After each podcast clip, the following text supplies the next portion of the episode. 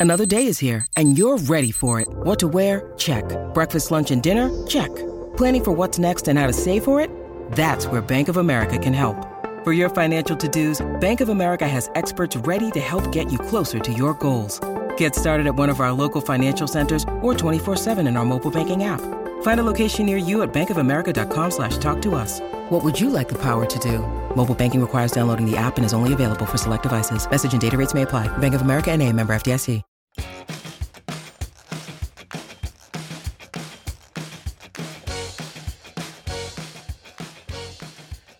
Everybody out there in internet land, it's your host, Poser, here for the Sneaky Good podcast from SB Nations and the Valley Shook.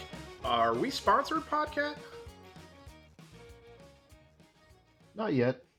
Okay. Maybe. I, I, Maybe there are rumors. There are rumors. Ru- rumors abound. of. Rumors abound. Um, And that and of course, Mr. Mr. Junda is out on assignment this weekend.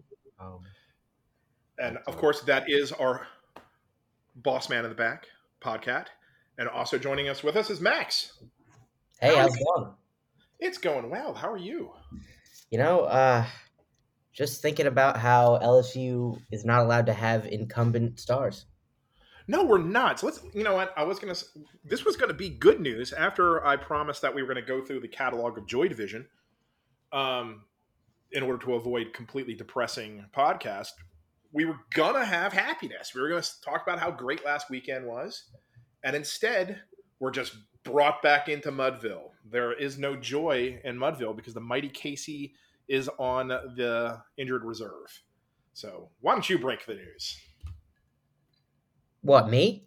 Yeah, why not? Oh, yeah. Uh, well, as the uh, chief resident of Doomville, um, LSU cornerback, star cornerback Derek Stingley, has, has aggravated the injury he suffered in fall camp, and Coach Ed Orgeron discusses it, or discusses him, um, labels him as, quote, very questionable, which sounds, quote, very bad.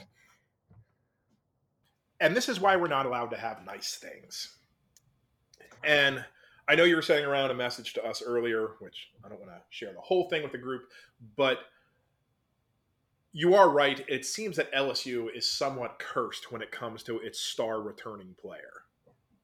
Every single, every year except for Devin White.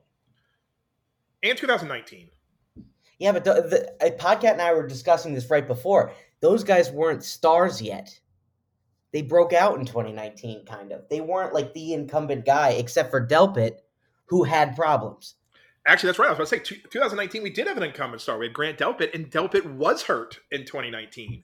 Yeah, and it kind of trashed his season. Same way it did Fournette's. Same way it did uh, Arden Key's, although that wasn't an injury. Same way it did uh, that running back we don't talk about, Same year as Arden Key, though. right? Which was a backbreaker, especially early in the season when you kind of have to bring the young guys along. That's that's tough. Yeah, it's.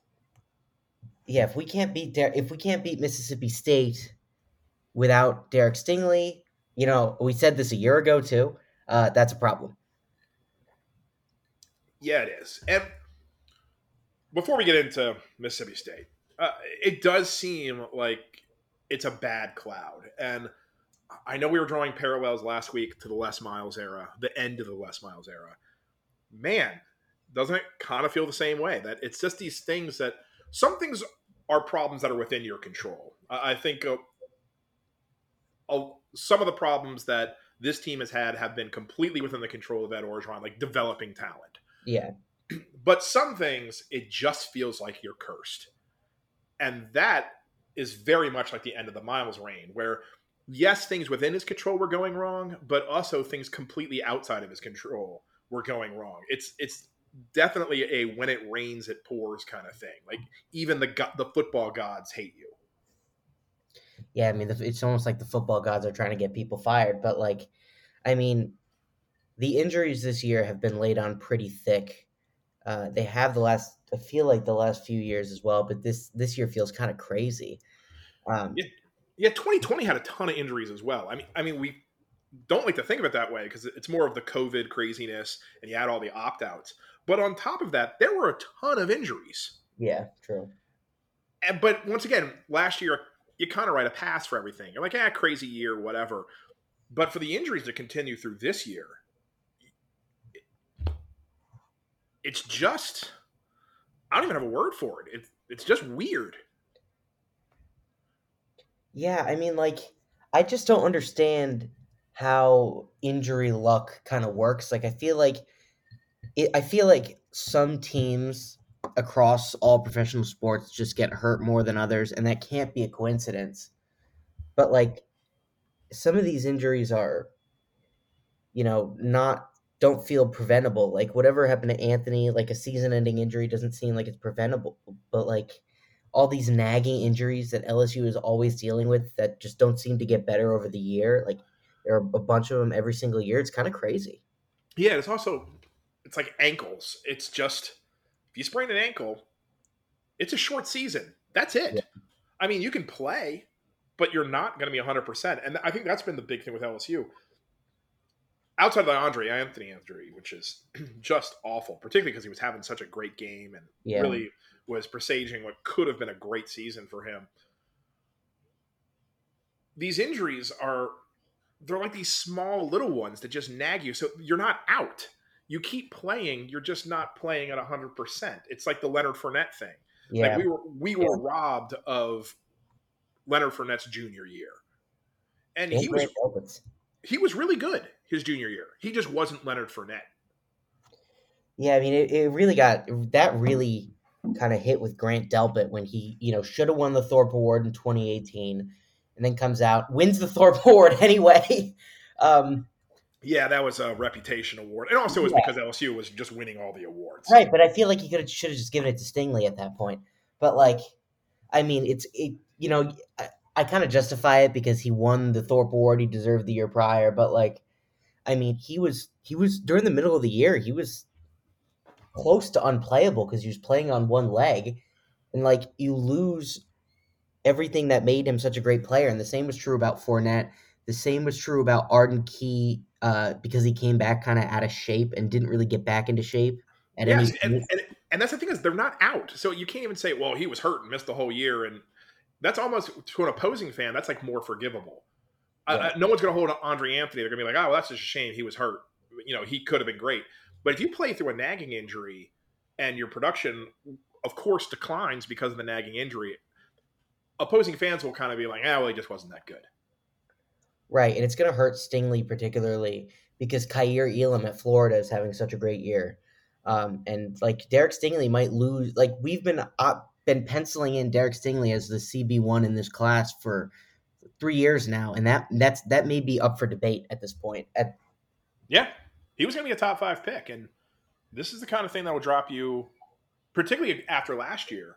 Where I mean, he was really good last year, but once again, he kind of played hurt last year. He opted out of some games, and I don't blame him at all because I I would have too. And if I was his advisor, I would have told him to opt out of those games. Yeah. But now it's two straight years of injury problems, not terrible ones, but also opting out and things like that. And you know how the NFL is.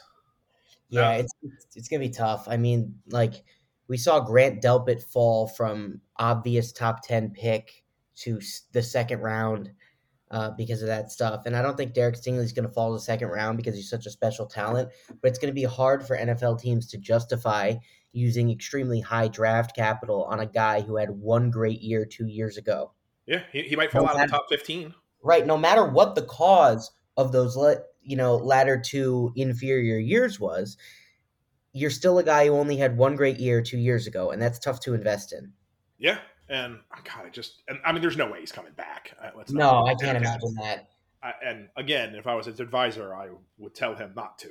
Um, Unless he drops out of first, because if he come if he drops out of if he drops out of first round grade, I think he could come back and like and become a top five pick again. He, he's not dropping out of the first round. No, I don't think so. But he might drop out of the top half of the first round, and that's right. that's still a lot of money.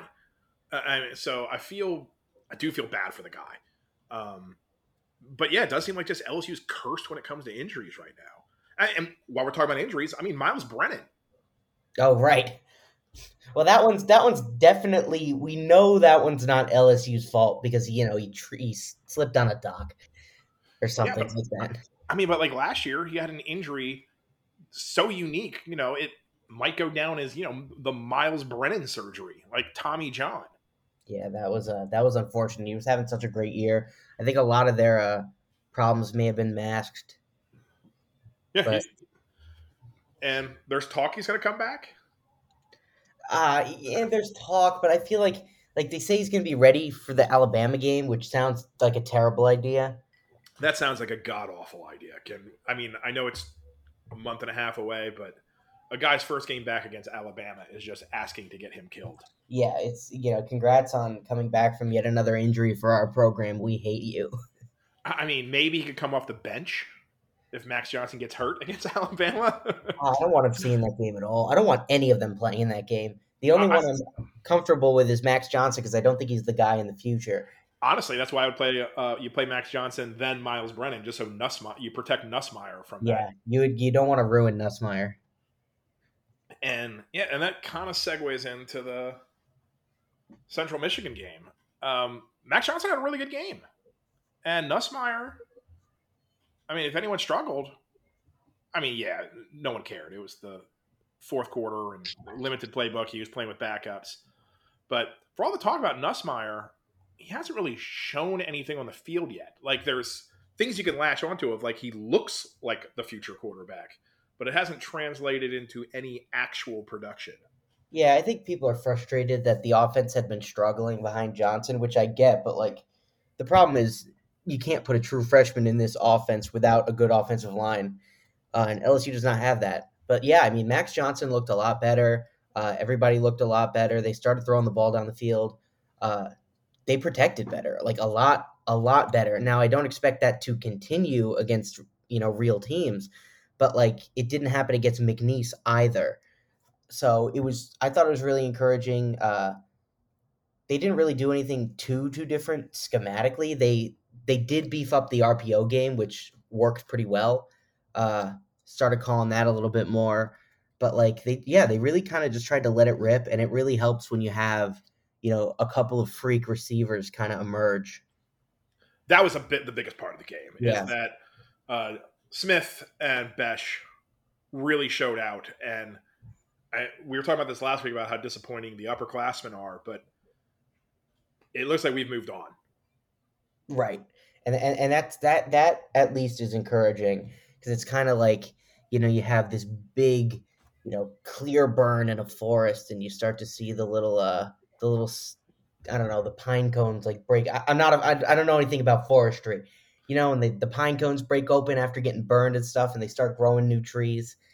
Uh kind of feels like that, but LSU needed at some point a clear number two, like a, a second alpha receiver to emerge, uh, at least if not for the immediate term for next season, uh, and that looks to be happening with either Bech or Deion Smith or maybe both. Both. That Yeah, would be I mean, they- It's one game, and it was Central Michigan, but they looked a ton better. And Bech had, hinted it in his first game against UCLA yeah. as well. So. I I think I think Jack Bech is for real. Um, Yeah, I but- definitely. I thought that the whole time. I mean, like, I, I ever since I watched the uh his he and Walker Howard state championship game, I was like, I, I, I kind of thought it was crazy. This guy wasn't at least a high four star. He's like a low four star. It's kind of kind of wild. And also quietly, uh, Brian Thomas had two receptions for 50 yards, which makes him he's knocking on the door of uh, Palmer and Koy Moore. Um, on the season, Palmer has 77 yards receiving, Moore has 71. Thomas all of a sudden has 68. He's he's moving into the third, fourth receiver slot. Yeah, so we could have all freshmen behind Kayshon Boutte. Yeah. If it's even close, I see no reason to not play Brian Thomas Jr. over either of those guys. Like, it, it- the fu- if if the future even looks to be now, I would say just pull the trigger. Like, it, it's not like quarterback where you can really really ruin a guy by playing him no. too early.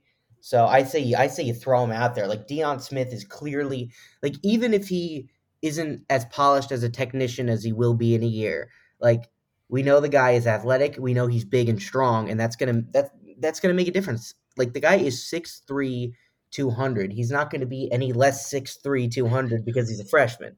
Yeah, and also I think receiver is probably the position on the field where it's most easy to make an impact as a freshman. That is true. That is true. That I think running back. Yeah. I mean, you just have to be really athletic. I mean, you have to be really good.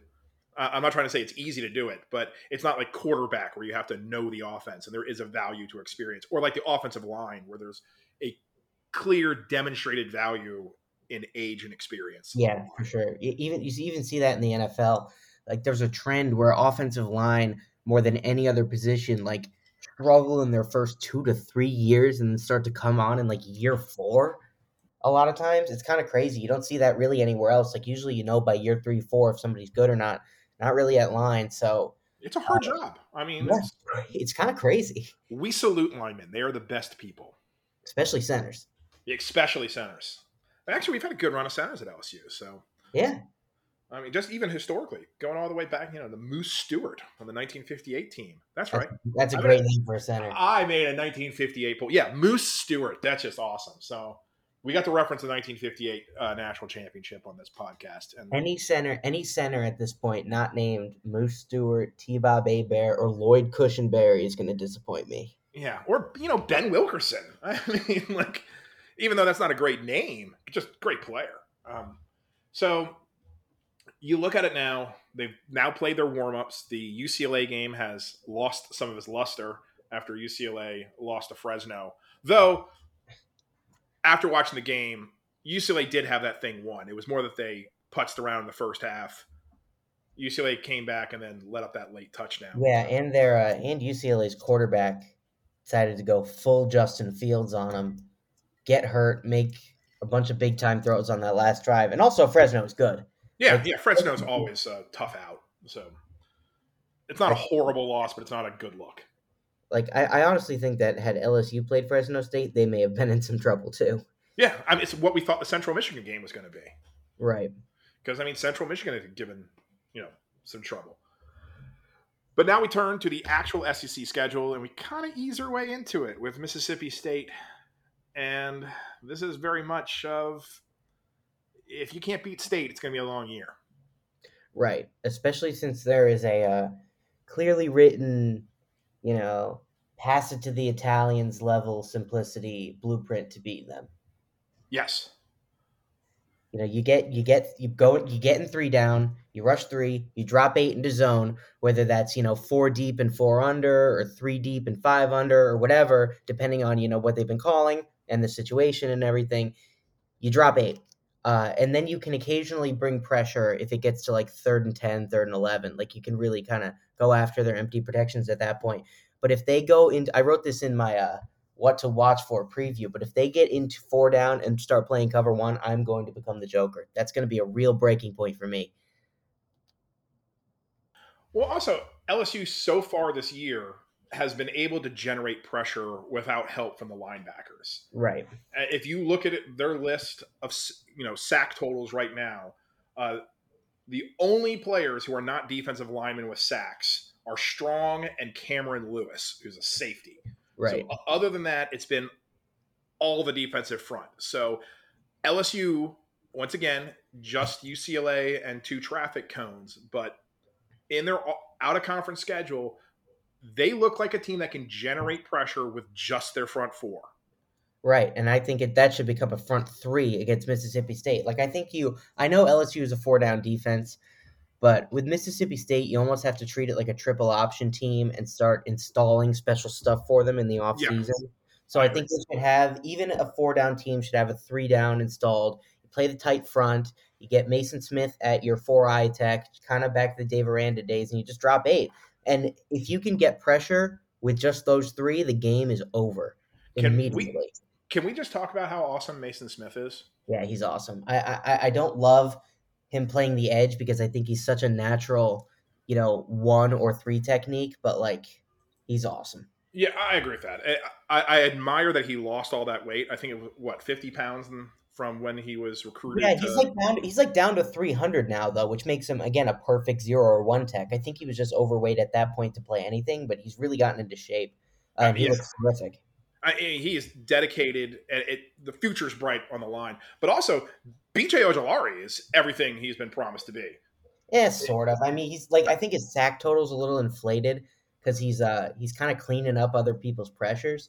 But Isn't like, that kind of the whole point? I mean, it... sort sort of like sack totals are a little bit are a little bit volatile because you kind of end up crediting sacks to another guy who like not crediting the statistic, but another guy generates the pressure. You don't really beat your guy, and the quarterback takes a couple steps up right into your arm, something like that, and you didn't really do that much.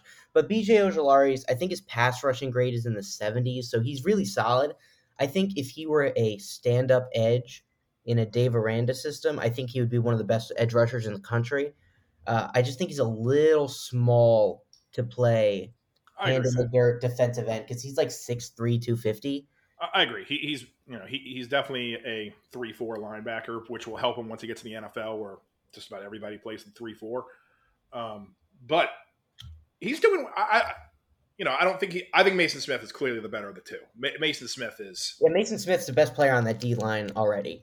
And oh, him and him and Jaquelin Roy. Uh, and it's a it's a shame to lose Andre Anthony because he was having a great year so far, and the scoop and score really kind of felt like a watershed moment for him. Yeah, for, you know, for a senior who's really had things. I don't want to say gone wrong in his career. I mean, the guy has a national championship ring, so let's you know not weep too many tears for him. Um, and he's probably going to go to the league, but he's never quite reached his potential. I think it's a fair thing to say about Andre Anthony that he always felt like he could be a little bit more, and it seemed like he was finally reaching that. But still, even with even losing him, uh, you just look around that line, and it, there's just so many playmakers. And yeah, you, you name Roy. I mean, Guillory is a also as a freshman, he hasn't been as impactful as Maason Smith, but he's still kind of clogging up the middle there. So I, I feel confident with him in there. It, it's a good one that's one thing that has panned out this year so far. The line looks as good as promised. The problem is that level behind it.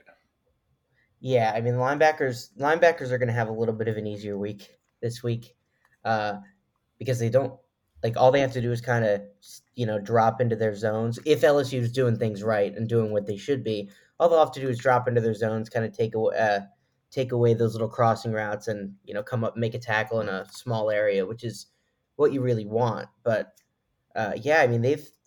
I'm kind of scared about them against Florida, a team that really really runs the ball well. Um, but like they they they, also, they, they kind of have to get, they kind of have to find answers because they're just shuffling through a lot of guys now. And yeah, they also got in trouble against UCLA. I mean, that's yeah, they got killed. Uh, yeah, UCLA was able to run on them with ease, and a lot of it is, I think the defensive line was doing a good job, but if you get past the defensive line, it was off to the races. Yeah, and so, they got attacked by tight ends in the passing game too on those deep crossers. Yeah, which also feels like a linebacker issue. So I, I kind of feel like their running game defense is two yard carry, two yard carry, twenty yard carry. Right, and and that's not as fine as that seems because of the other two yard carries. It's going to have to be two yard carry, two yard carry, and then like five more, and then then you can give up the occasional twenty yard, and it's fine.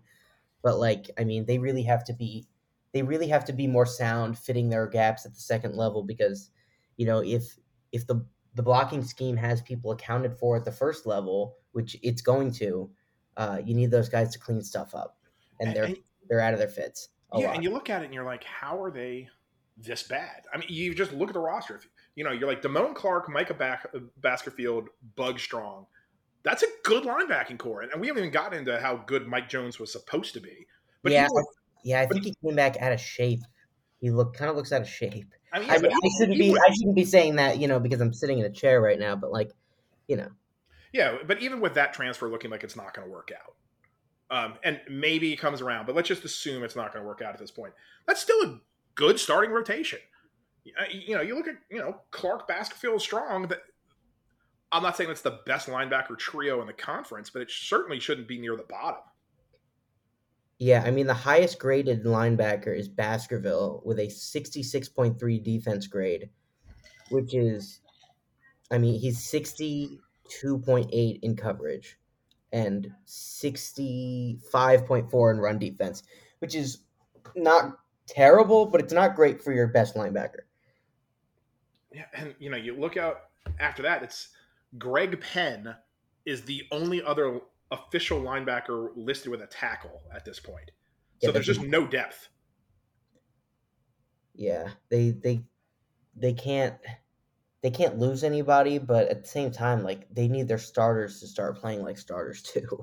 Yeah, no, it's it's it's the whole unit's bad, and, and you know we've we've been looking at the offense, and I don't want to say the offense is fixed because it's not. It's not. It's the, the problem still exists. They, they they still have to change their philosophy, or else like D coordinators like Zach Arnett this weekend or, and Mike Elko at A and M are going to tee off on them. Well, yeah, we're not even going to worry about Mike Elko yet, but you can at least look at the offense and say, even though they haven't fixed it, you can at least say from the Central Michigan game, hey, this is what a functional LSU offense looks like. So they've at least taken that first step towards fixing it. You know, di- diagnostic is on honestly one of the biggest things, like because I think like if you look at the Les Miles era, there was a long period of denial, and even last year there was just a long period of denial about what was going on. It, it seemed Central Michigan LSU's offense came out there and said, "Hey, we recognize these are the problems. This is how we're going to try to fix it. This is what a good LSU offense would look like." So not there, but at least they're walking in the right direction. Yeah, I would definitely say they they fixed a little bit. They fixed some stuff. Uh, they they're still not, you know, taking as many you know play action, heavy protection, deep shots as I'd like them to. Uh, Rome wasn't built in a day, right? yeah. yeah, I know, I know, and I don't think I and I don't think they had like they built their offense that way this offseason, so it's gonna be tough to fix. But like, yeah, it, as far as this season goes, like that's kind of what it'll have to look like. They're starting to leave some guys into chip a little bit more. Uh, they're try they're at least trying to throw the ball down the field, and they're they're finally kind of playing the best receivers. and also, I think they're paying the best running back. They've gone on to Corey Kiner, and, Yeah, Corey Kiner's got to play. and also they've just kind of abandoned the running game. Uh, I mean, even though Kiner looked like the best running back, it's not like he was tearing up for hundred yards. It- it- this is a team that's going to chuck it on almost every down. Yeah, that's that's kind of tough at least now because teams will defend you like they defend Mississippi State. Yes. Uh, which which starts to become a problem. Um, or they'll just blitz the hell out of you. Yeah, like- which is one of those. We'll get to that kind of problem. But my main point of bringing up the offense is, well, I'm not going to say it's fixed. You can at least see the direction of fixed. You know, there are Right. the defense. You're you're still looking at it going. They need to fix this linebacking core. Something needs to happen now. And then you look at the secondary, which was also supposed to be a team strength, and you're missing Derek Stingley. And how does that play out? Yeah, I mean, I, I like Dwight McGlothern because I thought he had a great spring game, and bit, the reports were that he had a fantastic spring practice. He's also six three, so that's pretty cool. Uh, but like, that's that's that's another issue that's going to get exposed really quickly if it if it doesn't get filled out. I mean, like they need, I they I definitely think they need answers at safety because like, I mean, they're playing Todd Harris. Was Todd Harris hurt too? Yeah, I think Uh, so. I don't know if he's out, but I think he's hurt. Hmm. I mean, Cameron Yeah. Lewis is, you know, God, it's, Cameron Lewis back for his 14th year of college. yeah, I mean, God love him. I mean, that's a guy who plays hard. He's a program guy. I, I actually like guys like that, but you know, he can't start. Yeah, it's tough. It's tough. It's tough to start him. Uh, they're also playing. I mean, they're also they haven't really played Sage Ryan at all. I don't know what the deal is with him. I don't know if he's got an injury or something. Yeah, Like, that's the one that shocks me. Yeah, you're, you're right about that. expected to see Sage. Ryan has got to see the field at this point because, Unless he's hurt, of course. yeah, We don't know about it. Like they're also playing. Um, they're also playing. I'm looking at the snap counts right now. Jordan Toles a little bit. Uh, Major Burns has kind of been a disaster area with his uh his 27.4 tackling grade and let's see what his coverage grade is. Coverage grade is 38, so that's rough. what I like about Major Burns is even with those numbers, he's second on the team in tackles, which says everything you need to know about how the defense is played. Yeah, that's a, that's that's the product of a lot of snap counts right there. You do Um, not you do not want your safety to be your second leading tackler. No, because that yeah, the- that And- means unless you're playing single high all the time, which they are a decent amount, but he's I don't really know if he's the box guy. I mean, Like unless he's Grant Delpit, you don't want your safety to be doing that, you know, getting that many tackles. That, that says bad things. And yeah, Major Burns, having a ton of tackles just scares just scares the heck out of me right now. Yeah, especially since he's got like a tackling grade in the twenties. Yeah, that's the other thing. It's like he's not even good at tackling. So I mean, this is a guy who's basically he's making a touchdown saving tackles when he can manage to do it. Yeah, or he's just handing the team touchdowns. Yeah, or exactly. Yeah. Yeah, no, I, I I don't know why Sage Ryan isn't seeing the field, but if he can see the field, I think they need to get him out there. They're starting to get Derrick Davis a few more snaps, so I think you know I hope that continues as well. But like they've they've got problems at everywhere that's not corner, and now they kind of have problems. Uh, and the D line. The D line's great. Yeah, D line's great. Um, yeah, Eli Ricks is a great corner. I, I, like Flott as a your third corner, but I yeah, Flott, Flott needs to play inside because if he gets out, if he gets moved to the outside for any reason, he gets killed. He's like 170 pounds. So, yeah, so you got to play McGlothern out there now. It's it's his time.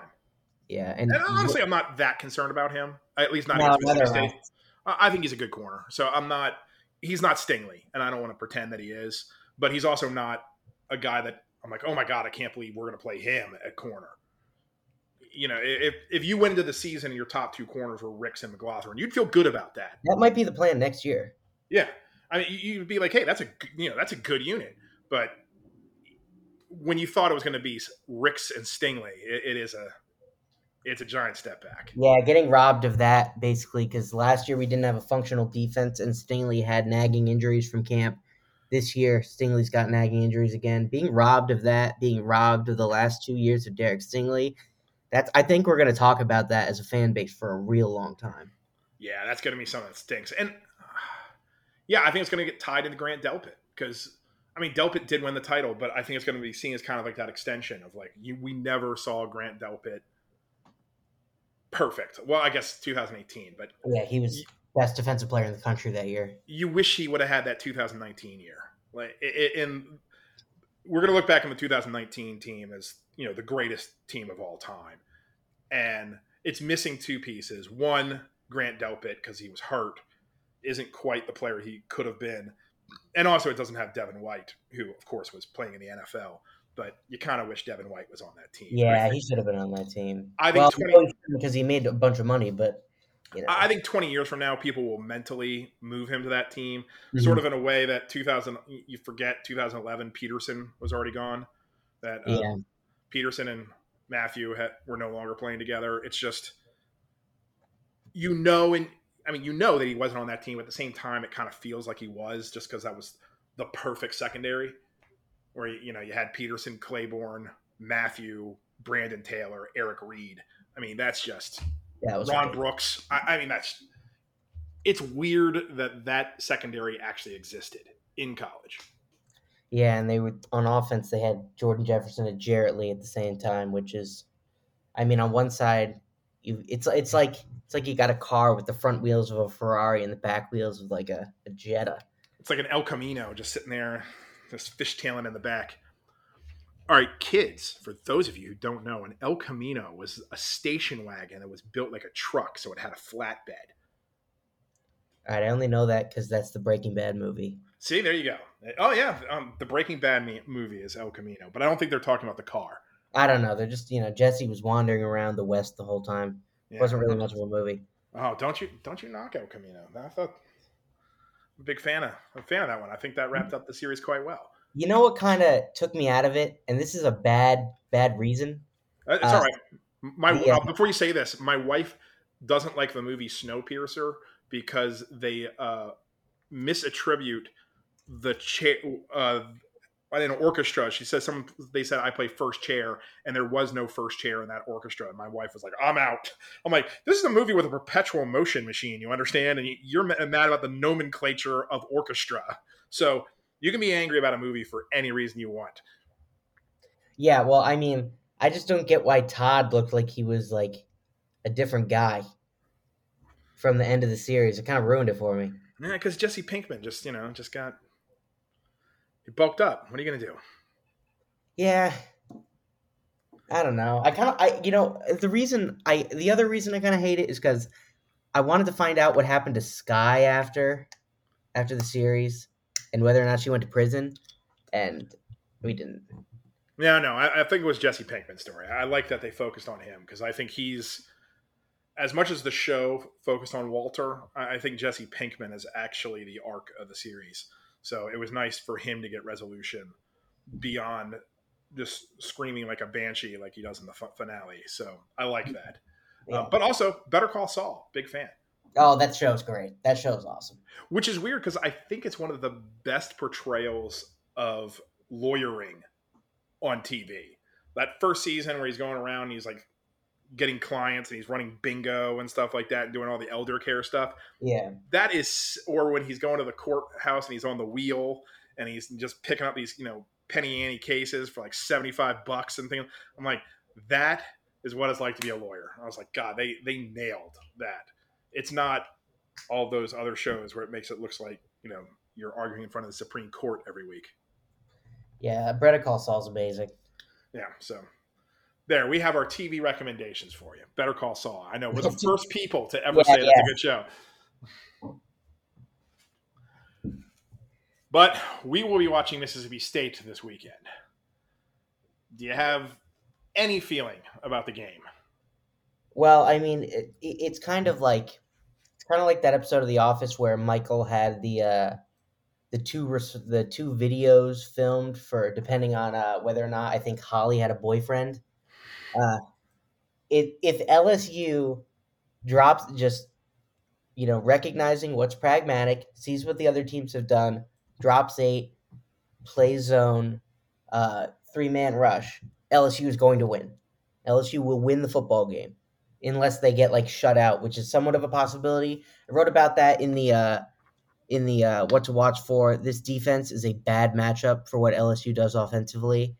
Uh, and Zach Arnett is very sharp, so that could go that could go south.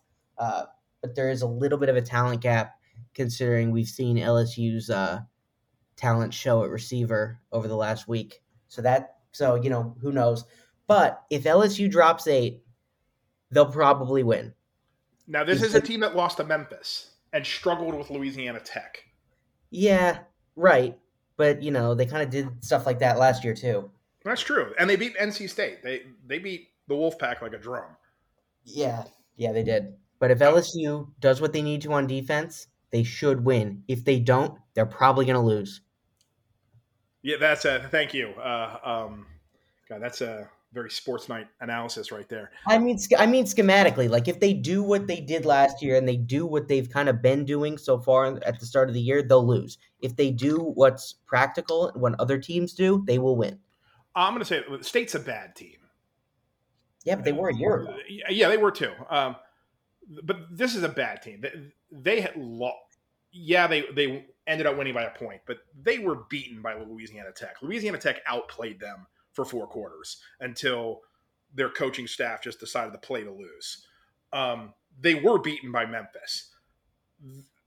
They are averaging, um, I think, like yeah, 5.7 yards per play on offense, which is more than LSU, but is still terrible. This is a bad team that really can't do anything well. And if LSU can't beat Mississippi State, buckle in, folks. It is going to be a long, long year. That is all true. It's all true.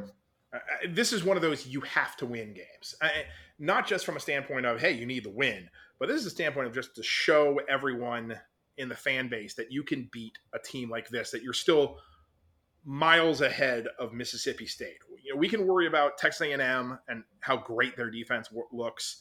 You know, Florida, Ole Miss. Uh, that's a problem for another day. But you have got to beat this state team because they are not good. Yeah, they really do. Uh, and I was I wrote about this as well uh, in the piece that's going to come out probably by the time this is out, that this is sort of, you know, a symbolic opportunity to repudiate, you know, the poster child of your year a year ago. Like yes. their the symbol of their season was getting 623, you know, passing yards dropped on them by KJ Costello, who was benched by midseason. Like that is the enduring symbol of 2020 LSU football. And if you can go out and you can show that you have learned and you can beat this inferior opponent hope you know preferably comfortably then you can really make a little bit of a case that you've put 2020 in the rear view if you can't and you lose in a similar way, we know that's who you are now. Yeah, and also look, they're not putting 2020 in the re- rear view with this game, no matter what happens, unless they win by like 50 points, which No, but they can do they happen. can they can do you know they can do they can make a symbolic attempt at it.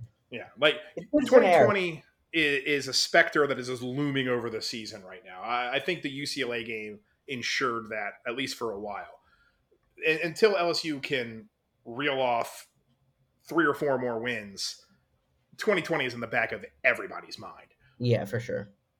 But if you lose this game, yeah, 2020 is it's no longer looming. It's out of the closet and eating the children. uh, uh, the boogeyman has busted out and become real. Uh, It, it's I I don't want to go this far because I hate predictions like this, but I'm going to do it anyway because hey, it's a podcast and you're supposed to say outlandish shit. So here you go. If LSU loses this game, Ed Orgeron's getting fired. Yeah, I agree. And I, I said in my piece that he should be fired. Well, I don't know about the pragmatics of this, but he should be fired by Monday, or at least the decision should be made. I won't go as far as saying that they're going to announce it, but it's happening because Yeah. there is no way to bounce back from that unless you run the table, which isn't happening. Because if you lose to Mississippi State, there's no way you're good enough to run the table. Yeah, especially considering you have to play Alabama Yeah, look, hell, you have to play A and M and Ole Miss. I mean, and Florida. I, I, what's weird is Florida doesn't scare me quite as much. But have you seen Ole Miss? Yeah, I, I mean, look, they run the best offense in the country schematically, uh, and their defense looks at least a, a little bit better, which makes a big difference. As for Florida, all of a sudden they kind of scare the crap out of me because it looks like they can play defense again. Yeah, they can play defense, but their quarterback's still terrible. Um, Yeah, but like, like they went and scored 29 on Alabama anyway. Yeah, that's true. But they were. I I know everyone's trying to say this is the end of Alabama, and I do think you have questions on Alabama's defense for this. But Alabama did run out twenty-one to three in that game, and then just kind of lost a little bit of interest. That's mainly because this isn't the Alabama of before, but I think it was more of a focus thing than a talent thing. Yeah, I mean, but Florida was able to like Florida out. Like the scary thing is that Florida really out schemed them in the run game. It's not like they had guys in the right place and they were just you know lazily getting blocked. Like they got they got worked by Dan Mullen. And, and also, while we look at it, when we talk about bad offenses, Texas A&M's offense is terrible as well. Yeah, so they're they're vulnerable too. I, that defense is awesome. I mean, just awesome. But they probably should have lost to Colorado, and Colorado's not good either. Yeah, but I, by the time LSU plays them, Haynes. yeah, they'll, they'll be they'll be at full strength. Yeah, it's going to take them a while to figure it out, but I think by November they'll know what they're doing. Um, so A and M is a team you want to play now rather than later. I, I think the same thing with Florida, and also remember there's kind of an Alabama effect. Florida's throwing their best punch. That's true.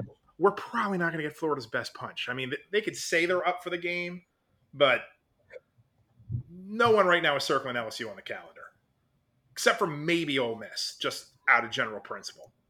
Yeah, that's gonna be a. I, I'm not looking forward to that one. That's gonna be uh, rough. right now it looks like Ole Miss is going to take us behind the woodshed.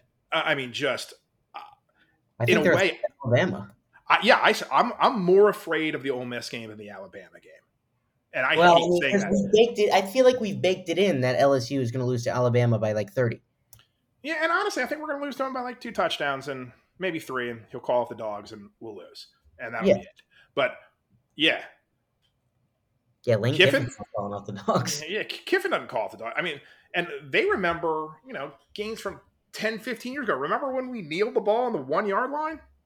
They remember that shit. Yeah, they they Hell, certainly remember losing last year to a team in their worst ever season. Yeah, this is an Well, Ole Miss. ever, but Ole Miss is a fan base that's still mad about the 1972 football game. I mean, put your clocks back two seconds and all that kind of stuff. I mean, th- Ole Miss, I mean, they live to beat us. They don't a whole lot, which is why they now focus on Mississippi State. You know, lower your expectations. I understand that. But now that they have a really, really good team, they can go back to their true hatred of hating LSU. They they want to run it up, and they have a coach who's going to play to the fans and try to try to humiliate us. oh my god, they're going to get killed. They're Yeah, gonna let- get, let- I can't wait for Alabama Ole Miss though. That I can't don't, wait for. Don't you like being preemptively scared of the Ole Miss game? Like, when does that ever happen? Honestly, I'm scared of the Arkansas game too. well, let's not even talk about Arkansas, but uh, um, yeah, and Arkansas is looking pretty good right now. There's, I think, what, like 17. I don't. I didn't even check the rankings.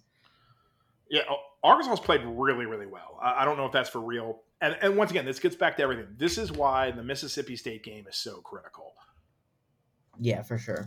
They are clearly the worst team in the West, if it's not us. And if LSU loses this game, they are clearly the worst team in the West. And, yeah, I, I can't disagree with that. And that is a mighty, mighty fall. Yeah, and really once is. again, and that's yeah, you start looking for a new coach. There, there's just no other way. It is an unrecoverable loss. So Especially yeah. when you're when you're kind of boat racing the rest of the West, not name Alabama uh, and A and M in uh, blue chip ratio. Like LSU Yeah. is way more talented than Arkansas, way more talented than Ole Miss, way more talented than Mississippi State, and you know they're in the conversation for worst team in the West right now. I think that's the biggest thing. Is you like if you just look at the rosters, LSU is clearly the second best team on paper. You just look down at it, you're like, wow, this. If you knew nothing else and you just looked at who they had, you're like, wow, this is the team that's going to challenge Alabama. Maybe um, you could make a case for A and M or Ole Miss because because A and M is a really good defense and Ole Miss because they have a really good offense and you can leverage that. But LSU should be the team that's good at both. And you look at it and they're not. And that is a complete indictment Absolutely. of the coaching staff right now. Yeah, it really is. So, hey, look, you had three games to warm up. And at the end of the day, no one really cares what happens in the UCLA game. It's an out of conference game. It doesn't actually affect the SEC standings. This team wasn't going to win the national title anyway. So, that's not a game changing loss for the program. Mississippi State would be. This is the game. So, if you, you're looking for a reason to watch, this might be the biggest game of the season. And that, in and of itself, is a failure. For sure. It should be Alabama every year. So maybe Florida. I mean, I yeah, well, Florida's coming to Baton Rouge. Like, I remember hearing, like, discussion. Oh, how great is, you know, the environment in Tiger Stadium going to be if LSU and Florida are both undefeated going into that game? And I mean, like, man, that would have been, that would have been nice. Yeah.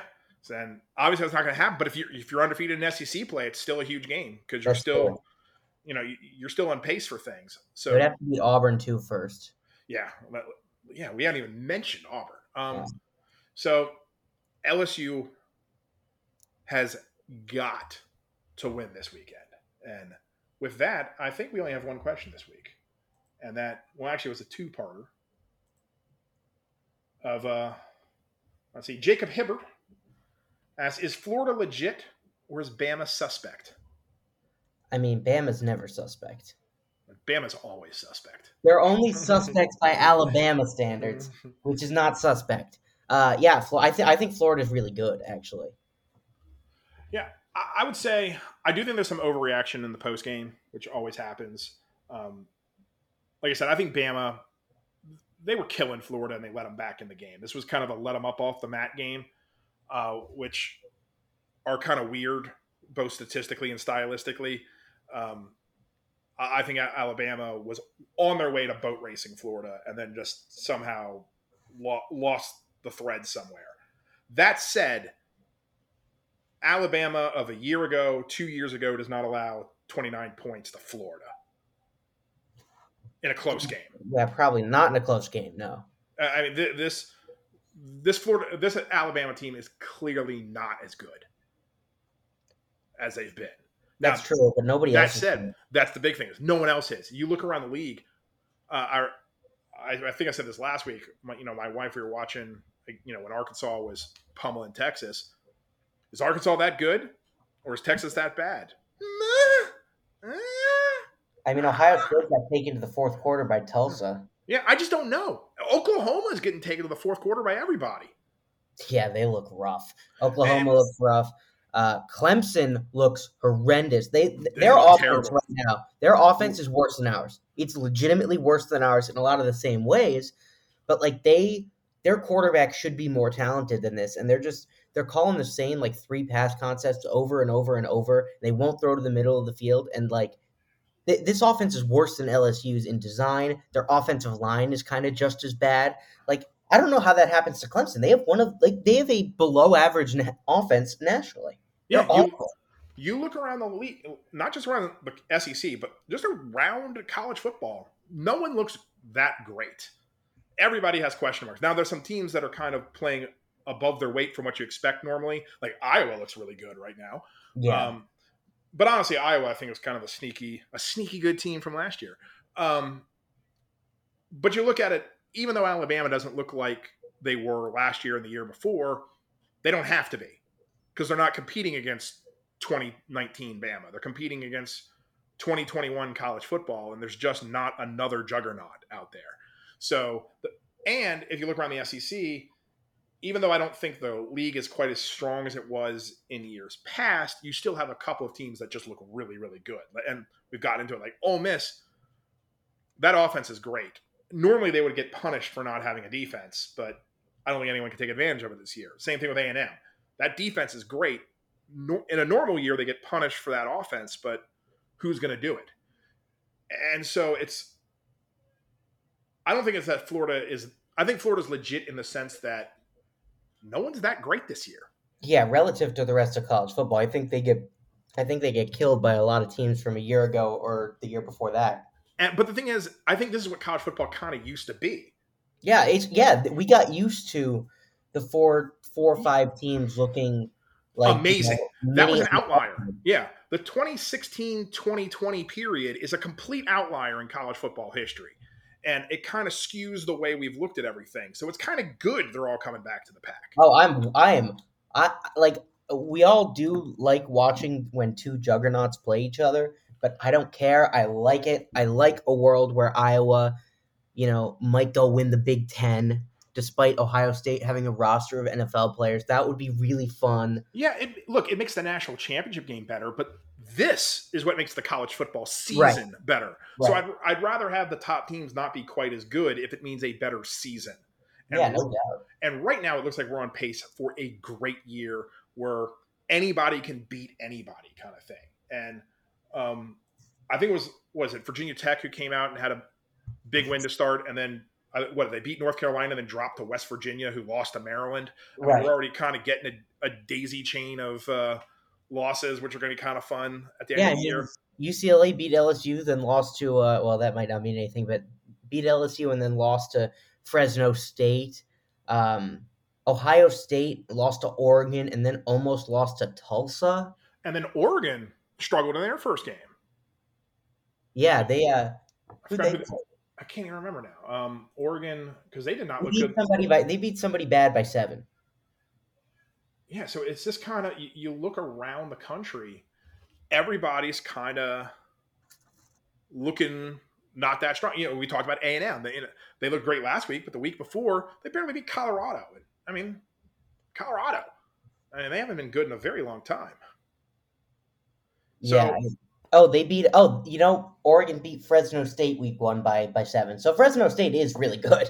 yeah so it, you kind of look around the league and it's just uh, of the country there's just not i mean georgia might be the best team in the country and that's just terrifying to say Yeah, I mean, if they can get some of their receivers back and actually like attack downfield, which they didn't do in the Clemson game, they're probably right now the best team in the country. God, you know, and or I mean, I just want to throw it out there. They haven't played anyone good yet, but one of the best offenses in the country right now is in Waco. Yeah, I, yeah I'm, I'm going to be a little skeptical of that. Yeah, that yeah. said, Jeff Grimes, pretty great. Yeah, and you know that Aranda guy can coach a defense. So I'm just saying. Ah, look- I wish- I wish those were our coordinators right now, Jeff Grimes and Dave Aranda. Well, Aranda's the head coach, so. I know, but I wish he was the coordinator. But it, I mean, you look at it. you're- You know, everyone's talking about the Big 12 is going to be Oklahoma, Iowa State. That was kind of the whole preseason thing, and now you're looking at it, and you're like, uh, they still. I mean, look, their best win so far is Kansas, so I don't want to get way ahead of ourselves, but they are thrashing teams, and that's the mark of a good team. When you play those terrible teams, to absolutely destroy them, Right.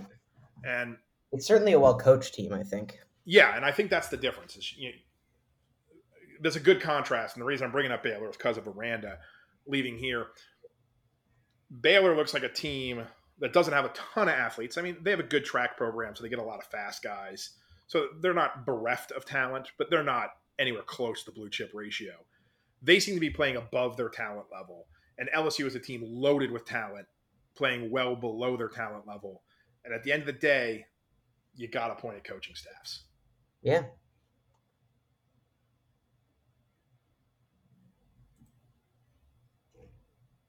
And with that, I don't think we have anything else. Because, but I, I don't want to be, you know, I kind of want to end on something at least a little positive.